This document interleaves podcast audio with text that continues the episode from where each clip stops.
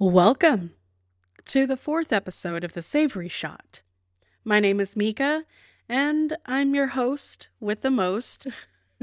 In episode three, we had Aaron Clift from The Accountable Artist as our guest, and it was phenomenal. If you haven't listened to that episode yet, go back and give it a listen. Aaron dropped some incredible wisdom on how to run your books and make a living as an artist. But let's talk about today's episode. Today's episode is going to be packed with energy, laughs, and so much insight into adding color to your life wherever and whenever you can. I hope you're ready because it's coming. Today's guest, Dani Colombatto, she's a multi hyphenate artist. I'm uh, seriously, y'all. she's she's a food stylist, food photographer, food blogger, and author of not one, but two cookbooks. She's on fire, y'all. She's known for her eclectic, vibrant, colorful, and punchy style. I met Dani back in 2020, I think, when I hired her for a big shoot. It was my first big production with a large enough budget to hire a food stylist, which I was pretty nervous about because I'd never hired a food stylist before. I didn't know what to expect, and like I said, I was pretty nervous about it. I'd been doing things on my own for, she's for so long that it seemed strange to hire someone else to take over the styling. So, y'all, I searched and searched all over the internet looking for a food stylist whose style spoke my language. I wanted color, I wanted punchy, I wanted drama. Then I landed on Dani's website. I saw her portfolio, and y'all, it had all of those things and more. From our very first conversation, Dani blew me away.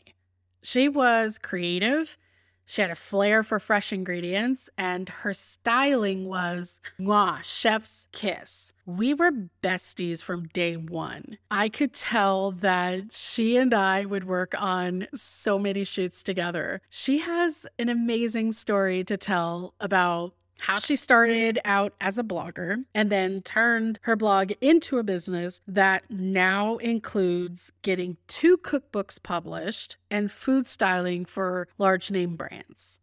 But before we get into that, let's start the show. Welcome to the Savory Shot, a bi weekly show where we discuss the intersection of two passions food and photography. I'm your host, Mika McCook. Every other Wednesday, I sit down to chat with professionals in the industry so that you feast on only the best tips and strategies in the business. All right, y'all, let's get started.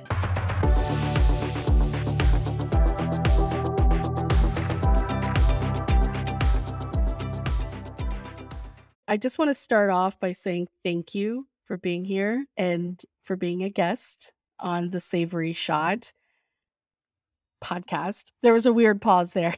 I was you froze for a second. I was like, wait, are we done? No, thank you so much. I'm so excited for you and so happy to be here. I just want to dive right into this because we've got a lot to to go over and I just know that this podcast episode is just going to be jam packed with so much fun stuff. So I want to get right into it one of the first things I noticed when I found your website was just how vibrant everything was. And I love that. the first shoot that we did together was with Round Rock Honey. Mm-hmm. And I was looking for a food stylist and I'd been searching and searching and searching. And I found your website and I was just like, holy crap, this is amazing. This is what I'm looking for. With that being said, your website, it says you're a recipe developer, food stylist, photographer, writer. What else is there to know about you? Ooh, what else is there to know about me? Are we talking like career wise or are we talking in general? The sky's the limit. Well, what else is there to know about me?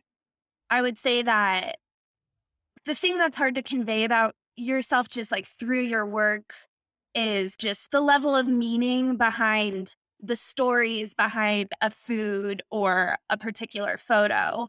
I don't think anyone would follow my Instagram if I was shoehorning in a blog post in every single caption explaining every story. But I suppose the thing that I would most want people to know, I guess, about my work is that I earnestly put so much thought into each recipe or each shot. It all comes from a place of usually very like sappy, nostalgic inspiration.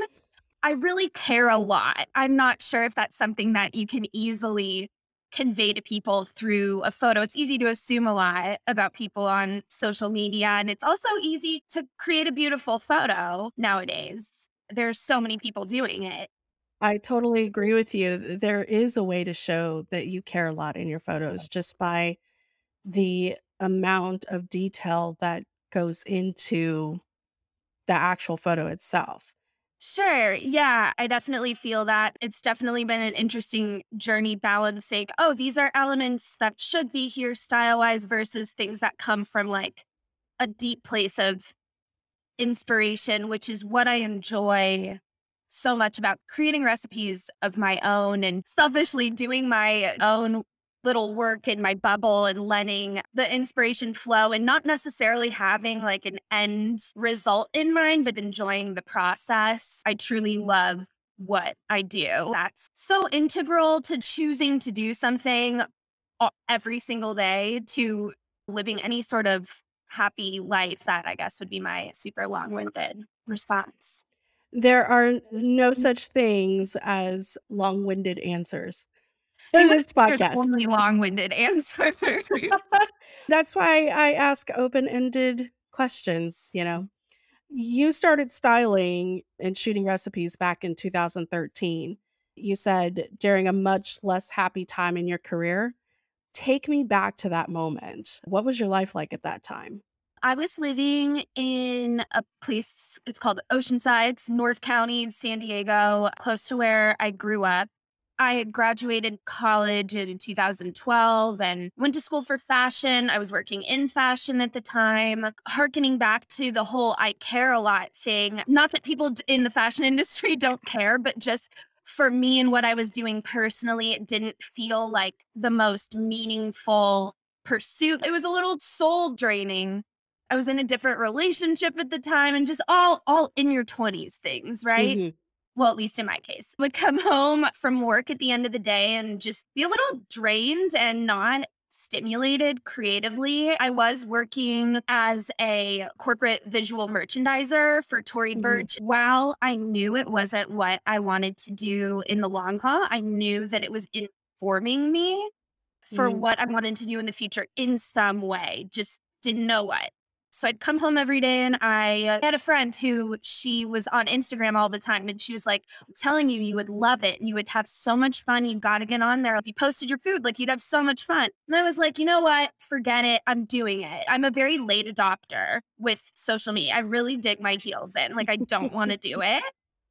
I finally did it and started getting like poster boards at Staples and started mostly with like pretty cocktails because I'd come home from a long day and be like, oh, want a cocktail, but I make it super beautiful. And I started experimenting with different things and flowers. I've always loved thrifting and vintage things. So I was beginning to collect props little by little. And so these little pieces started coming together and it began to be a really excellent creative release for me at mm-hmm. the time, I had no plans of where that would take me, but I started getting some sort of interest because God bless the lack of algorithm back in the day. um, oh, the good know, old days. That's a whole other podcast.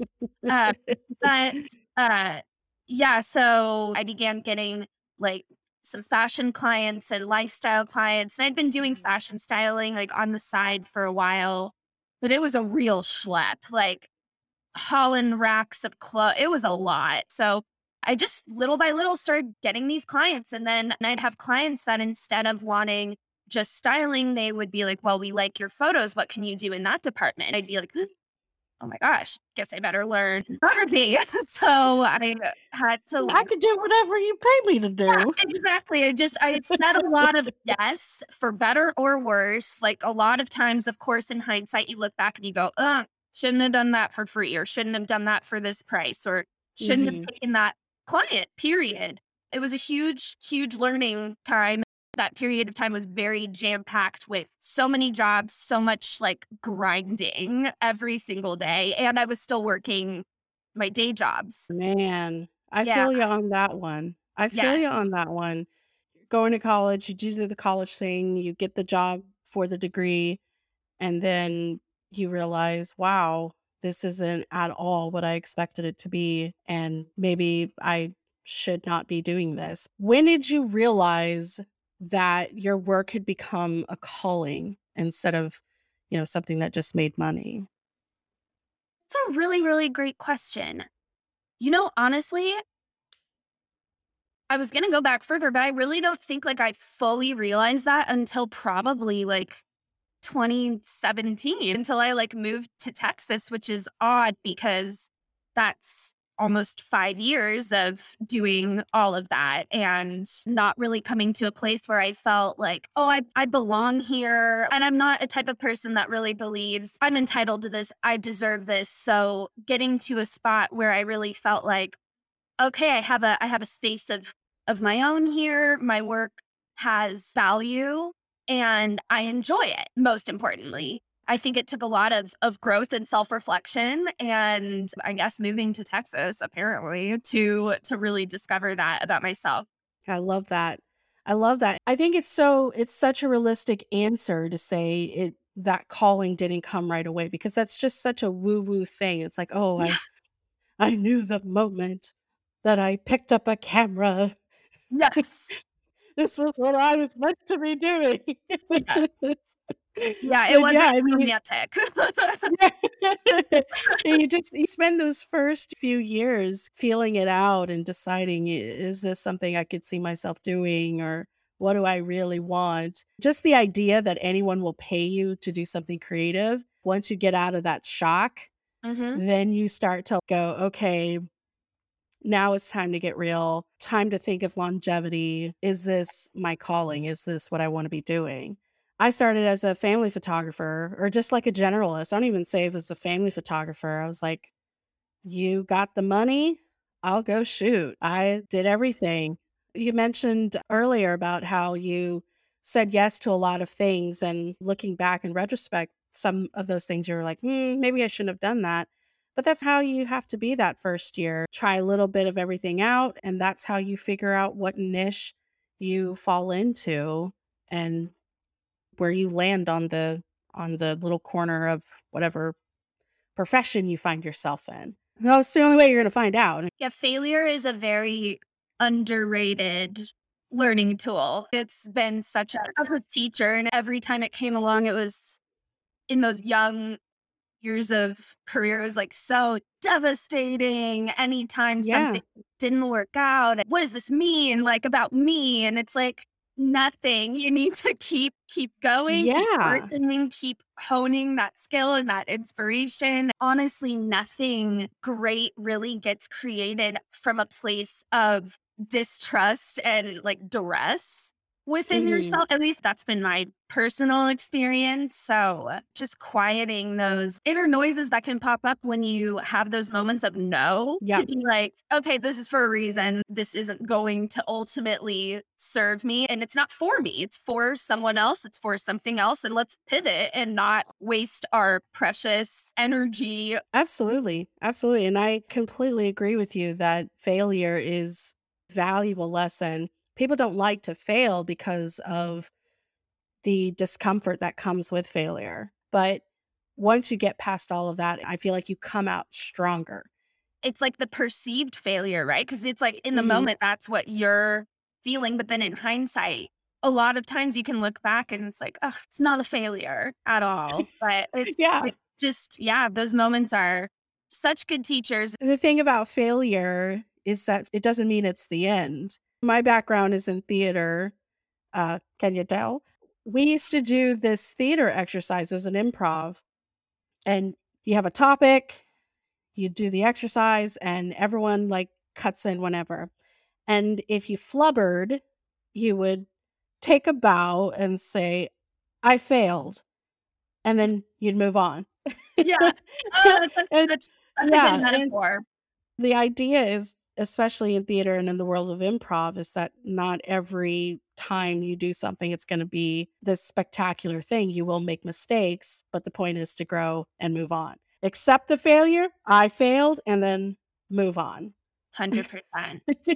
what do you wish people understood about what it's like to be a professional food stylist?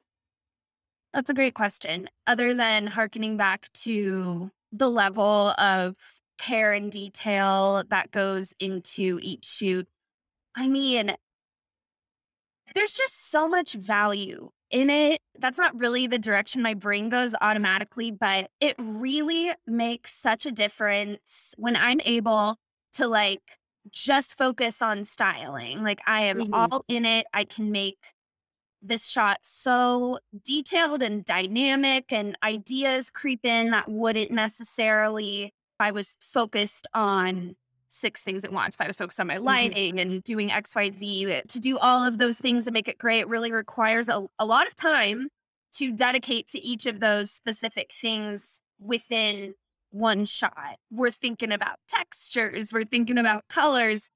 There's just a lot of mental gymnastics. Sometimes I feel like I'm like pulling from mental bulletin boards like 15 years back, and I'm like, whoa, where'd that even come from? But it'll spark like an entire campaign or whatever it may be. Most of the clients I've worked with have never worked with a food photographer. Mhm. And when I insist on a food stylist, they kind of look at me and they're like, Isn't that what you do? And I tell them, Well, no, I'm a food photographer. Food stylist is the Robin to every Batman, it's the stage manager to every director. They take the ideas of a food photographer and put it on paper. And that's just such a, a detailed, hard mental gymnastic thing to do. If you're doing all of those things at once, man, I don't know about you, but Lord, I take a nap after. Oh, it's so weird how sore you'll be in just like weird places. And it's like, wait, I wasn't in a squat for 10 hours, but why are my legs atrophied? It's really, yeah. it's physical, it's mental, it's art, it's all the things. when I do like portfolio work, I like to practice my own food styling skills. In order for me to tell a food stylist what it is that I'm looking for, I need to understand how to communicate that properly. But afterwards, I'm just exhausted and I just knock out. Do you ever get frustrated by how much time it takes to be both food stylist and photographer? I'd be lying if I said no. Sometimes I'll get like 45 minutes into setting everything up and styling it and starting to take the pictures. And I'm like, what is not clicking here? And I'm like so frustrated. It's like a weird, it, those moments I actually enjoy in hindsight because it feels like a little like, oh, yes, like you didn't let that crush you. You pushed through it and you ended up making something. A lot of times, those have been like some shoots that I've been most personally inspired or happy with. So Yeah. while it is a lot, I'd say the frustration to like joy level is like frustrations at like a 10, joys at like a 90 most of the time, but I have my moments. That's for sure. it's a lot to do. Sometimes with portfolio work, I'll just think to myself, I'm like, oh, I need to do portfolio work, but I don't feel like taking out all of my equipment and Yes. I know. I'm like, do I want to get my lights out? Do uh is that is that what I'm doing? Uh but that's inspiring in the kitchen because just personally sounds like a little diva, but like I just can't create from that place. I just ultimately uh, I just end up not loving my finished product. And I've learned for me, if I'm in that kind of like one foot in, one foot out with a project, I'm like, mm-hmm. take a nap, do it tomorrow Yep. morning, reset that because creating from that place for me, it just doesn't doesn't turn out pretty. Uh, Not at all. So what do you do when one or the other starts to overwhelm you? take a break and go out, got our garden back here, and I just go out there and look at all the produce. This sounds so so stupid, but honestly, just being out in amongst the colors and the flowers and fresh Mm, air, getting away from I love my home, but I also work here. So I need a separation of church and state, if you will. mhm, So doing that is fantastic. I like to try and inject like posit- eh, positivity, excuse me, inject inspiration into my routine in a way that is not Instagram, is not TikTok, mm, going to those things when I'm in moments of creative frustration tends to just deplete me more. So I really try and go outside of that and sometimes mm, go outside literally, sometimes just get outside of myself and my own thinking with whatever project it is and mhm. redirect that creative energy. So if I'm frustrated with styling, that I still have a bunch of stuff on my to do list, okay, well, let's pivot from that. Let's answer some emails. Let's do some admin. We'll get back to it. It really is just giving yourself those moments of space and not being so rigid. And that's something I didn't realize for a very, very long time. So I try and stay on top of reminding myself with when those moments creep in. Give your brain a break. You can't force creativity. It needs to happen organically on its own. And when you find yourself in that kind of rut, removing it from the equation and just getting out there in the world and finding other sources of inspiration, you come back refreshed, renewed, and ready to go. Not every shoot will turn into this Oscar, Grammy, whatever Yeah. worthy you just get frustrated when I saw your portfolio and how vibrant and colorful your work is. You say that in your bio that you're known for colorful, vibrant portrayal of food. When did you first discover your love for vivid colors? Ooh, I mean, toddlerdom. Like, I always loved the color. Um, I was always painting my room aggressive colors, very aggressive as in super bright. Um, I love that you said aggressive color. I've never heard that term before. oh, only because once you've lived in a magenta bedroom as a teen, you can only look back and say, that was aggressive. It's a lot. My poor parents. That's something that's always been intrinsic to my personality is enjoying colorful, bright, vibrant things when I would get home from my Mhm. day job, like back in 2000, between like 2013 to 2015. That was one of the things that first really sparked that for me was color. The job I was working at at the time had kind of a an interesting perspective on styling and the things that they like a general directive would want you to do. So there was like a lot of color blocking involved and I was doing a lot of work with color theory. I started really playing around with those concepts of oh, this balances this and this is complementary to this. This color looks very beautiful with this ingredient or the texture of this vintage plate. That's what started inspiring that. Ever since I was super, super little, my favorite thing to do was look through cookbooks. My favorite book as a kid was this little, this illustrated Bert and Ernie book where they went to the grocery store. It was called Don't Forget the Oatmeal. Highly recommend. Don't forget the oatmeal. I should have put that in my book rack. It was very beautifully illustrated with all of the colors of the produce and fruit. I just used to stare at that page and the way that my little wheels were turning. And I'm like, it's not that different to the way I think of things now. I really started to lean into, oh, I can really play with color, with food. During that young time in my career, I began making friends with a lot of florists in my area. That was like a major component of my work. That's why I'm very inspired by flowers now. It ended up being a very non-linear journey to a very colorful portfolio. So I wouldn't say it was just one thing, but just melding nostalgia with kind of retro elements that I've always enjoyed. Early on, I would try and do pairings that were more unexpected to me and experiment and say, what would this look like? What would it be like if I made this fresh pasta and I didn't put it on a board? What if I just used this colorful service? What if I got a little mm. bit more mm. messy? And I think learning that I could get a little bit more messy with things was another turning point in terms of styling and making things more vibrant in its own way.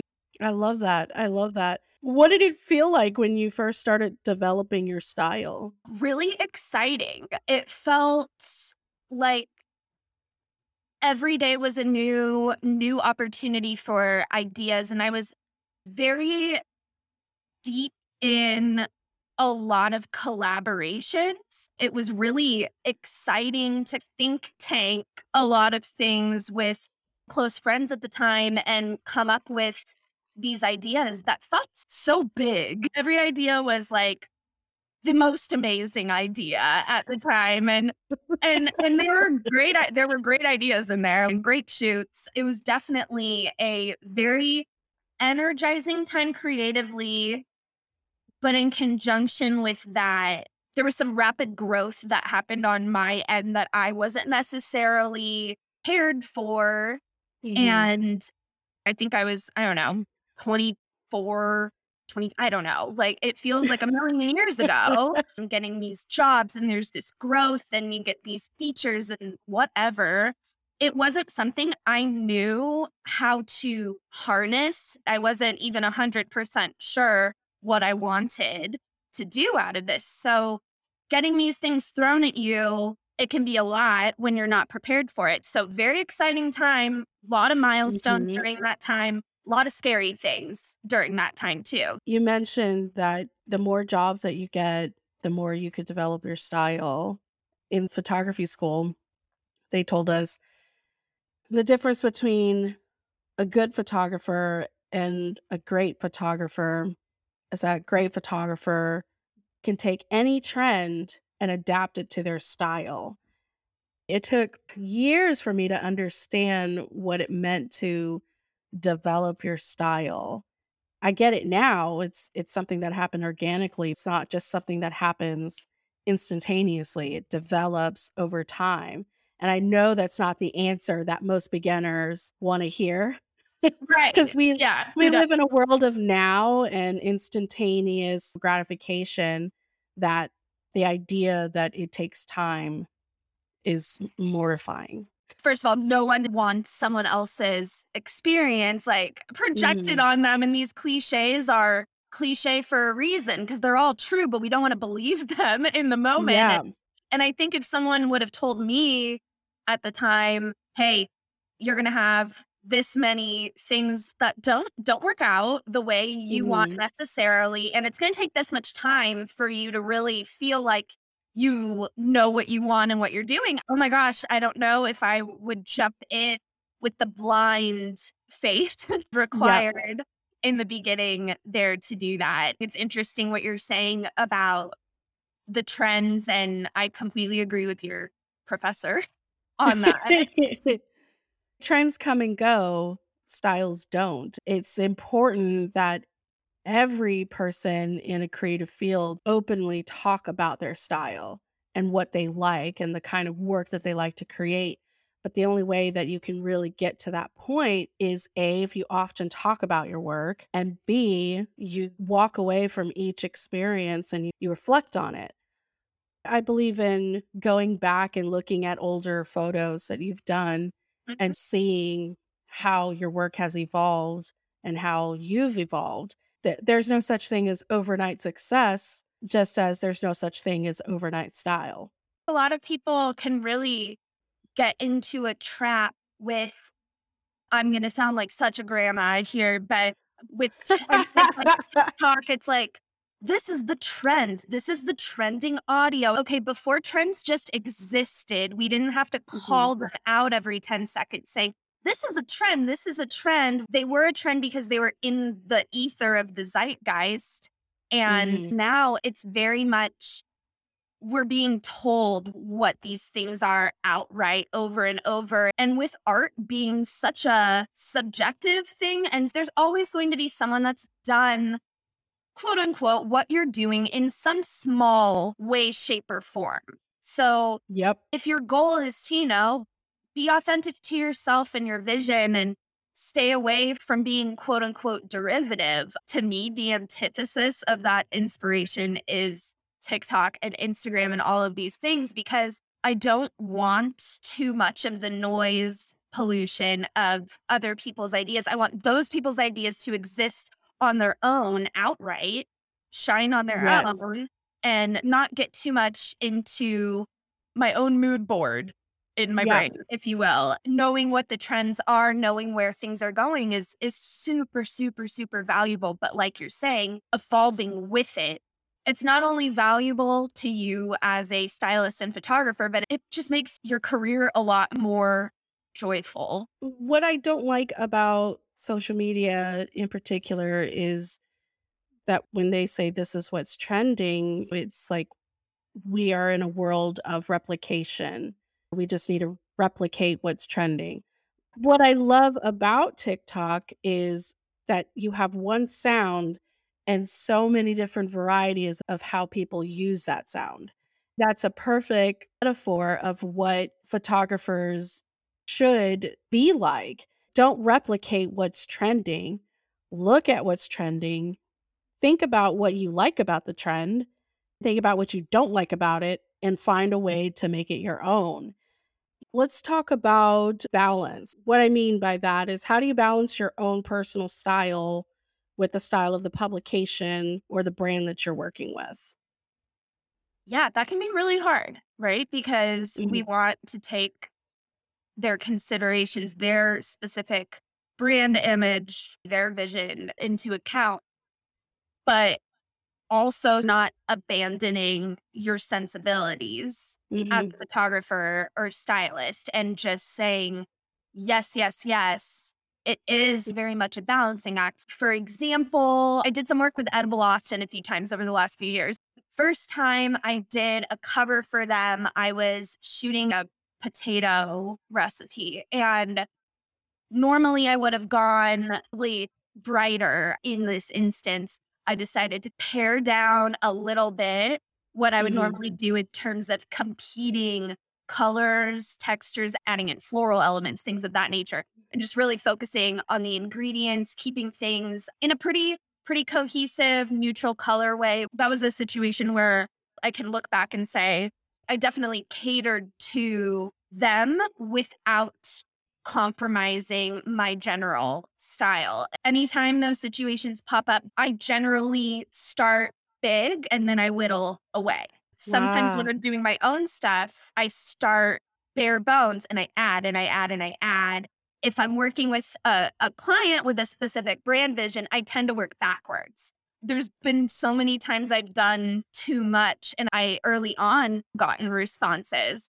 from clients yeah. saying, Hey, we love this. This is rad, but we can't use it because it's too much. And I had to go, Okay, yeah, point taken. It is a lot. And you know you gotta you gotta whittle it down that has been my best method for finding that good balance let's talk about your cookbook author your authorship that's weird. Let's talk about your writing as a cookbook sure. author let's start with your familia. In your bio you mentioned that you grew up in a family that loved food. What was that like? What was it like growing up with a family that loved food? And how did that influence your your writing? My family has always been a family that food is at the center of every conversation, every gathering. It's always like, mm-hmm. yeah, but what are we doing for dinner? And then we just like work around that.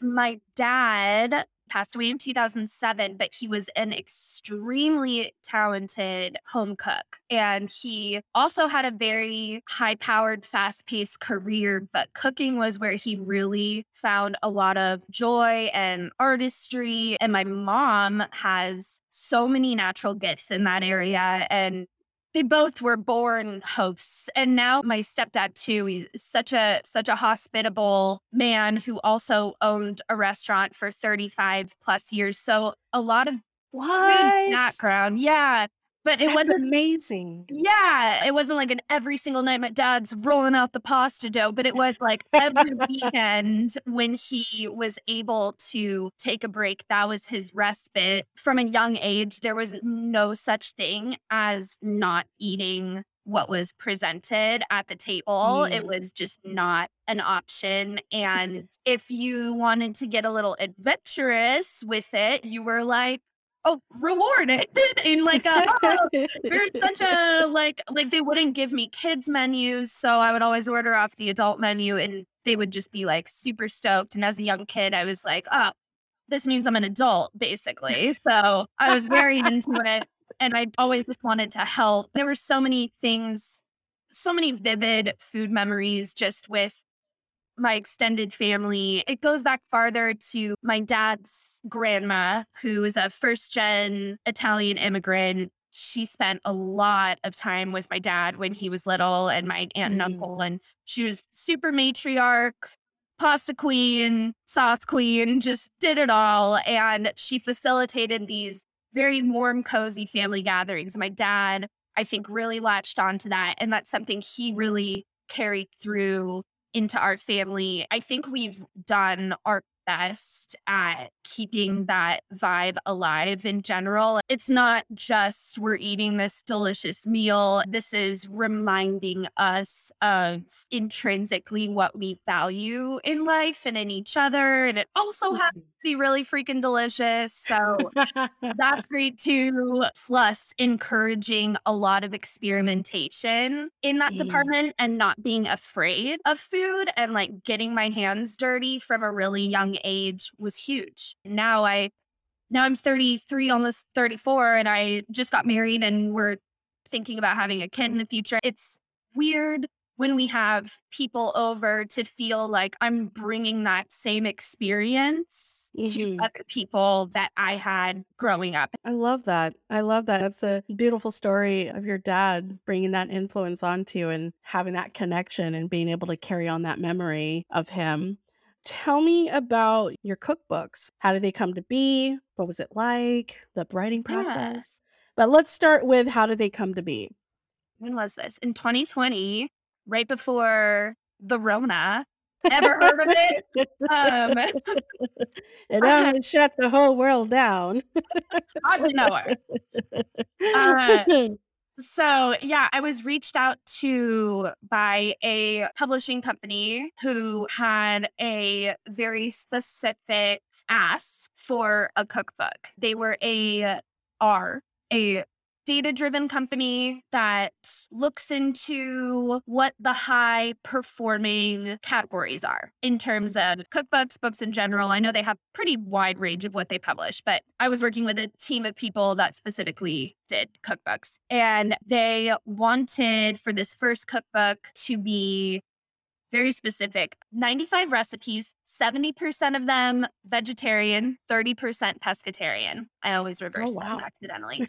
They read my blog. They saw my work on instagram which is how most people end up finding me they noticed that I did a lot of seafood, a lot of Mediterranean inspired things. They asked if I had ever thought about writing a book. And I feel like I've like only ever thought about writing a book. That's been a very uh, big goal, but for a while felt too big of a goal. And I was not sure really how that would happen. So the fact that I was approached with this was interesting and something I had to think about in terms of timeline. I decided to sign on for the project. This particular team had everyone in house. They have an in house photography team and all of that. So, this was how it was presented to me from the get go. It was very transparent, very specific set of mm-hmm. objectives and goals and outcomes for the book. At the time, a huge, huge, huge goal of mine was to get into publishing after I think I had done like four articles or something. But I found that I enjoyed the tangibility of holding my work. That was very exciting to me.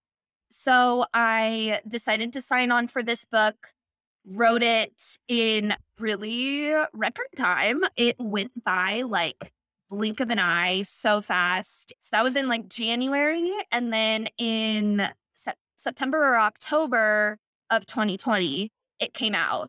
So, whoa. Such a fast turnaround. Um, wow. That yeah. is fast so fast because of the specificity of the objectives. Were they different? I don't know if that's something that would have necessarily aligned with where I was at, but they hit me at the right time. And then a year later, the same people reached out again with another pretty specific ask. They wanted a very comprehensive, just seafood cookbook. Oh, so just which I have, yeah, and it's amazing. they both have done really well, and that's something I divorced myself from a little bit as soon as I was mm-hmm. done writing it. It's like, okay, it's done. Like it's up to you, marketing. Like fly. it's out there in the world. What's the most exciting part of developing recipes for your cookbook?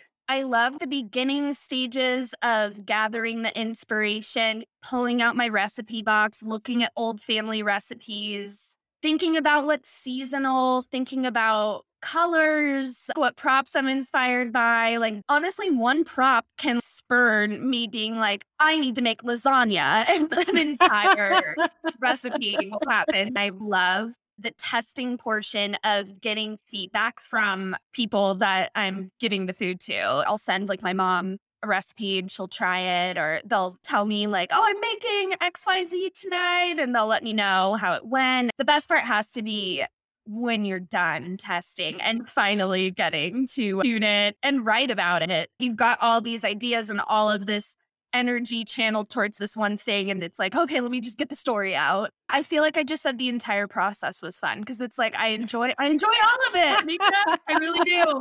I love testing i like just being in the kitchen.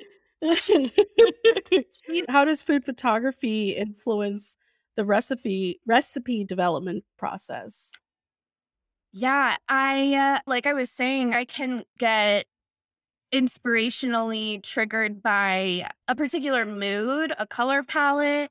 I love looking at like old, old vintage food photography. Oh, uh, it's the best. Pretty funny in a lot of cases.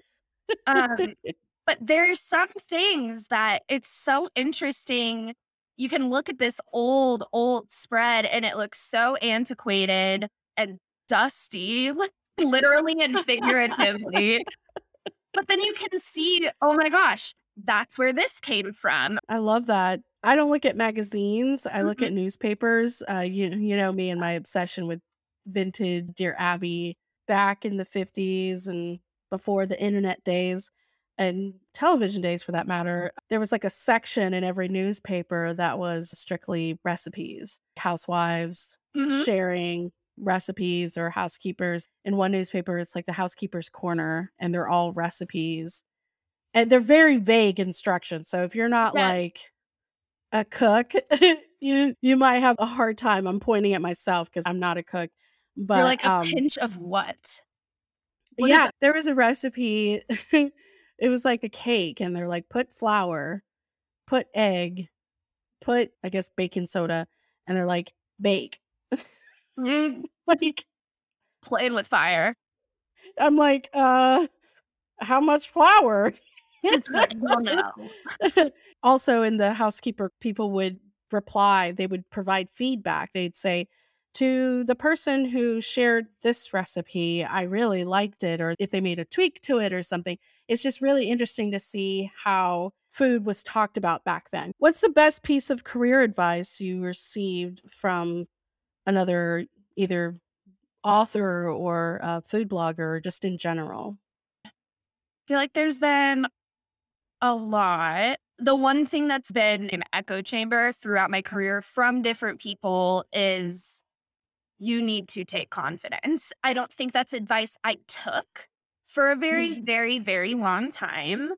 But over and over and over again, that's been the same advice take confidence into myself, to lean into my own vision and creativity mm-hmm. because you don't need a sounding board to validate your ideas. Your ideas can be yes. amazing and wonderful yes. and come to fruition without a cheer squad behind you saying, amazing idea, amazing idea. Is it good to have people in your life that champion your ideas and say, hey, you're awesome at what you do 100% everyone needs that but you ultimately at the end of the day have to be your own champion of your creative mm. because no one else will. And the moment you start watering that down with a lack of confidence or the outside noise, then you're distrusting your innate abilities and creativity that got you to this path. Yes. And it's advice yes. I have to remind myself of every day. This isn't like a, oh, it clicked and, and now we're confident all the time. but it's, yes, it's good to yes, be you are you are you are preaching gospel, man. That is so so true. Being your own champion. Yes. Trusting your own choices, taking other people's opinions as just that, mm-hmm. opinions. All you need is a little a little ting of confidence. Yeah. It's a little seed and then it blossoms into something bigger and better. I was just literally going to say that. Like I'm I'm always guilty of a garden metaphor, but it really is so true. Like even you can have the ugliest little seed that looks like nothing and no hope, and it turns into this blossoming, gorgeous plant that you had no idea you wouldn't have known if you wouldn't have just planted and watered your own freaking seed. I don't know how that sounds. Mm-hmm but you know what I'm saying. Like, I, I know what you're saying. You, you have to nurture confidence that. comes from within. You yeah. have to nurture that. It's not going to be someone else's job to gas you up. It's great to no. have that. Yeah. But it shouldn't be the only thing that keeps you moving forward. You have to find it from within. Oof, like this is gassing me up a little bit. Like I just I mean, I just feel like that's a reminder we all need and recognizing that you could champion yourself more is like a great first step. And if you're not doing it, who are you expecting to? You just have to find that from within and it's not cute all the time, but it's ultimately yeah, ultimately the most most fulfilling thing. So For sure, for sure. I totally I I'm right there with you it's hmm. important also because when clients are looking to hire you, they want to know what makes you different, what makes you stand out as a creator, whatever. And if you can't answer that, or you go, Well, I don't know. I mean, I kind of do. It's like, no, you got to stand up and say, yep. make a self declaration. Yes. I am this. Yes. And that's what makes me different. The work obviously shows that you can do it, but the confidence is what sells you as a creative. I agree 100%. You need to stand like with both feet planted in that confidence. And will it like waver from time to time 100%? Whenever I'm doing something like, for example, eating healthy, mm-hmm. I ask myself, what does eating healthy look like to me? Mm-hmm. And how do I feel when I eat healthy? Right. That's the same thing with inspiration. When I don't feel confident in myself, what do I do to go feel confident? So it's just going back to that base and finding that source. But no matter what, it has to come from within. It can't be an outside source. 100%. It has to come. It has to come from within. I want to close out today's interview with your third cookbook. Do you want to dive into a little bit about that? Yeah, I mean, yeah, very little. Um, yes, uh, so when I was in the middle of writing this last book, I was approached by someone to talk about what a third book might look like and what those goals would be and what it would take to get there. And that wasn't necessarily a process I was ready to dive into during that second book. So I needed to take a beat and really think about what I wanted to do. And ultimately, I've decided to just begin outlining this third book concept, which the concept is heirloom recipes. Some of which already are heirlooms, some of which I hope will be heirlooms after I'm long dead and gone. But really drawing on that core familial inspiration and my food backgrounds, there will be things that don't take just 30 minutes. So a little Yeah. bit more artisanal, a little bit more get your hands dirty, a lot more stories. I will be styling it.